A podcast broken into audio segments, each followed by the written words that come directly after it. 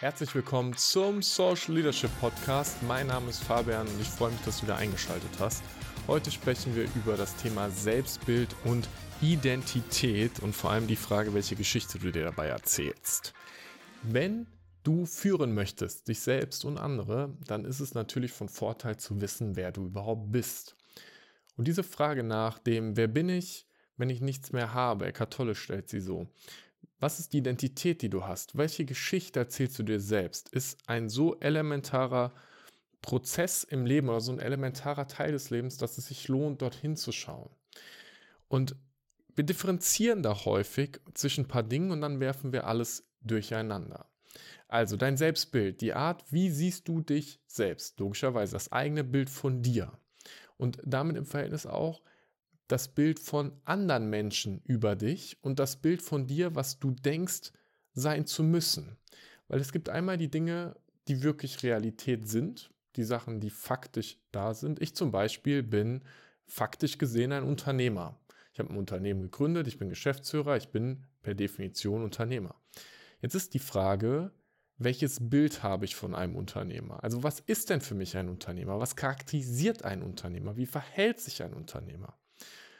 Und dann kann ich mich vergleichen mit diesem Bild, was ich geschaffen habe. Und dann gibt es noch andere Menschen, die aus meiner Sicht diese Rolle einnehmen, die als Unternehmer sind. Elon Musk ist ein Unternehmer. Und jetzt kann ich mich mit Elon Musk vergleichen. Und auf einmal habe ich das Gefühl, ich bin gar kein Unternehmer. Und auf einmal ist in meinem Selbstbild, denke ich, nee, ich, ich, ich bin das noch nicht. Und dann könnte ich ja ein Problem bekommen, oder? Weil ich auf einmal nicht mehr akzeptiere, wer ich selbst bin, was für mich momentan eine sehr, sehr spannende Frage ist, weil ich die mir immer wieder selbst stelle. Wer bin ich überhaupt? Und das eine ist dieses, das Bild, was du von dir selbst hast und damit verbunden für mich noch die Identität, die du dir gibst. Und über das Thema habe ich schon mal in einer anderen Stelle gesprochen. Ich selbst habe für mich zum Beispiel akzeptiert, dass ein Teil meiner Identität es ist, Athlet zu sein und ich dementsprechend Sport mache und mich gut ernähre und einen Wettkampfgedanken habe und momentan sogar an dem ersten Wettkampf meines Lebens teilnehme, was ich ganz lustig bin, äh, finde, und zwar an den äh, CrossFit Opens, was total spannend ist. ich werde dort auf gar keinen Fall irgendwo in der Nähe von weit vorne sein, aber ich mache trotzdem mit, weil es für mich irgendwie gerade eine Bedeutung hat. Und in meiner Identität ist auch verankert, dass ich unfassbar wissenshungrig bin und gerne lernen möchte. Und da stecken für mich ein paar verschiedene Sachen drin. Jetzt weiß ich, ein Teil meiner Identität ist zu lernen. Jetzt ist das Bild, was ich von mir selbst habe, dass ich jemand bin, der wissend ist, der klug ist, der intelligent ist. Jetzt überlege ich mir, was bedeutet es denn, wissend zu sein, klug zu sein, intelligent zu sein? Und dann fallen mir auf einmal Menschen ein, die viel, viel mehr wissen als ich, die in anderen Themenbereichen klüger sind als ich. Und schon kann ich mich wieder vergleichen. Und merkst du den Punkt, auf den ich hinaus möchte? Damit du mit dir selbst sozusagen verstehst, wer du bist und in die Lage kommen kannst, auch ein klares Bild auf dich zu haben, ist es erstmal wichtig zu identifizieren, wo du tatsächlich dich mit anderen in einen Vergleich setzt, der nicht passend ist.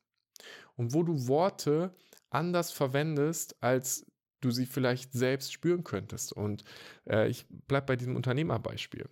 Das Interessante an dieser ganzen Nummer ist, dass die Handlungen, die du tust, am Ende das Bild für dich selbst schärfen. Und hier liegt eine ganz spannende kritische Magie drin. Wenn du eine bestimmte Art von dir hast, du denkst, ich bin ähm, beispielsweise jemand, der eher sicher spielt, also der nicht so viel Risiko eingeht. Ich bin jemand, der gerne einen 9-to-5-Job hat. Ich bin jemand, der sich total aufs Wochenende freut und äh, für den Arbeiten total ätzend ist.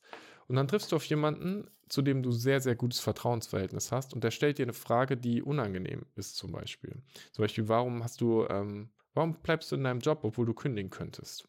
In dem Moment wirst du anfangen, eine Geschichte zu erzählen. Warum die Welt so ist, wie sie ist? Du kannst alles begründen. Wenn ich dich frage, warum bist du, wie du bist, kannst du es mir wahrscheinlich erklären. Wir haben zu jedem Punkt in unserem Leben typischerweise eine Geschichte. Diese Geschichten können unterstützend sein, funktional, sie können dysfunktional sein, sie können dich hindern. Und diese Geschichte könnte zum Beispiel äh, sein, naja, ich kann meinen Job jetzt noch nicht kündigen, weil ähm, ich muss da noch ein Projekt fertig machen. Das geht jetzt noch drei Monate, ich will da einen guten Abschluss hinkriegen. Ich kann nicht kündigen, weil ah, da draußen gibt es eh nicht so viele bessere Jobs. Ich kann gerade nicht kündigen, boah, weil die Welt ist gerade total unsicher. Ich habe Familie, ich habe ein Haus, ich habe irgendwie das, dies, links, rechts und so. Ja, natürlich könnte ich mich jetzt gesund ernähren, ähm, aber ach, weißt du, das Stück Schokolade, das gönne ich mir halt mal ganz gerne. So, was ist das denn für ein Leben? wenn ich das nicht mehr habe? Und achte mal darauf, welche Geschichte du dir in welchem Kontext erzählst. Weil so eine Geschichte kann halt funktional sein. Ja, ich gehe jetzt Sport machen, weil ich weiß, ich fühle mich danach total fit, deswegen mache ich das. Oder halt dysfunktional. Naja, das mit dem Sport, pf, weiß jetzt auch, habe ich jetzt keine Zeit für, das ist anstrengend und eigentlich hat mir das eh noch nie Spaß gemacht und so, ne? Welche Story erzählst du dir? Diese Story können Menschen hinterfragen oder dir sogar einsetzen. Kann auch sein, dass jemand zu dir kommt und sagt so, hey, hey Fabian, also fürs Unternehmertum bist du nicht gemacht. Haben mir zwei Menschen in meinem Leben schon gesagt. Also du wärst als Selbstständiger total an der falschen Stelle. Und dann bin ich so, okay, interessant, sehen wir jetzt heute, äh, dreieinhalb Jahre später, dass das falsch war, was diese Menschen versucht haben mir zu erzählen. Und ich habe die Geschichte nicht geglaubt, die sie mir erzählt haben. Aber wie oft glauben wir das, was andere Menschen sagen? Und jetzt bist du auf einmal in dem Selbstbild unterwegs von, da draußen gibt es keine anderen Jobs. Und die Story ist, ja, es ist auch schwer, einen Job zu suchen und ich bin zu alt dafür, ich habe nicht die Fähigkeiten, dann bin ich im neuen Umfeld, bla bla bla. Dann hast du ganz, ganz viele Gründe, warum du da nicht bist. Und dann kommt jemand, der anfängt, dir zu sagen, aber hast du dich denn schon mal beworben? Wie viele Bewerbungsgespräche hast du denn geführt? Solange du keinen Vertrag unterschrieben hast, ist doch gar nichts passiert. Und da kommt der Punkt, wo du deine Story vielleicht loslassen musst. Wo du merkst, dass du dir was erzählst, was vielleicht Bullshit ist. Und noch heftiger wird es, wenn du in Situationen kommst, wo du merkst, dass dir etwas gefällt oder etwas nicht gefällt und dir das bisher nicht bewusst war und es dein eigenes Selbst angreift. Und das kann vor allem ähm, im Kontext des, äh, des Bösen zum Beispiel sehr schlimm äh, sein. Also es gibt ähm, Studien, die zeigen, dass Menschen, die posttraumatischen Stress haben nach Kriegssituationen, selten den Stress haben wegen den Dingen, den sie gesehen, die, den Dingen, die sie gesehen haben, sondern fast immer wegen den Dingen, die sie getan haben. Weil wir als Mensch auf einmal davon überrascht sind, wie grausam wir sein können und diesen Teil in uns nicht akzeptieren. Und dann auf einmal merken, dass unser Selbstbild ins Wanken kommt. Wer bist du, wenn du aufgibst? Das ist für mich also eine ganz interessante Frage. Wenn ich, ich bin jemand beim Sport, der nicht aufgibt. Und gleichzeitig, und ich habe eine bestimmte Grenze natürlich, aber ich kenne diese Grenze und sie hat sich über die Jahre immer weiter weggeschoben. Und ich bin nicht bereit dazu, vorher aufzugeben. Ich habe in mir das Bild von jemandem, der Dinge durchzieht. Das heißt, in dem Moment, wo ich etwas einfach, wo ich beim Sport, wenn ich einfach sagen würde, alle geben Vollgas und ich sage einfach, nee, ich höre jetzt auf, das würde mein gesamtes Selbstbild in Frage stellen. Und ich habe da keine Lust drauf. Und gerade beim Sport ist es auch für mich funktional, sozusagen Gas zu geben und weiterzumachen. Aber es kann ja auch in anderen Lebensbereichen sein. Im Kontext äh, von Beziehungen, im Kontext von Geld. So, wir sind in einer sehr, sehr wandelbaren ähm, Gesellschaft. Dinge stellen sich einfach andere Fragen, wenn du deinen Job zum Beispiel häufiger wechselst oder wenn du dich dann halt am Ende selbstständig machst. Ganz krass, stell dir mal vor, du bist schon selbstständig und jetzt gehst du wieder zurück in einen Angestelltenjob. Das greift deine gesamte Identität an weil du bisher der Mensch warst, der immer selbstständig war. Und jetzt bist du der Mensch, der wieder angestellt ist. Und da liegt, boah, wo liegt für dich, deswegen haben wir so oft Angst vor Veränderung. Wenn du heute der, der Mensch bist, der nicht viel Verantwortung übernimmt in seinem Umfeld und auf einmal bist du derjenige, der eine Führungsverantwortung hat, mit disziplinarischer Verantwortung.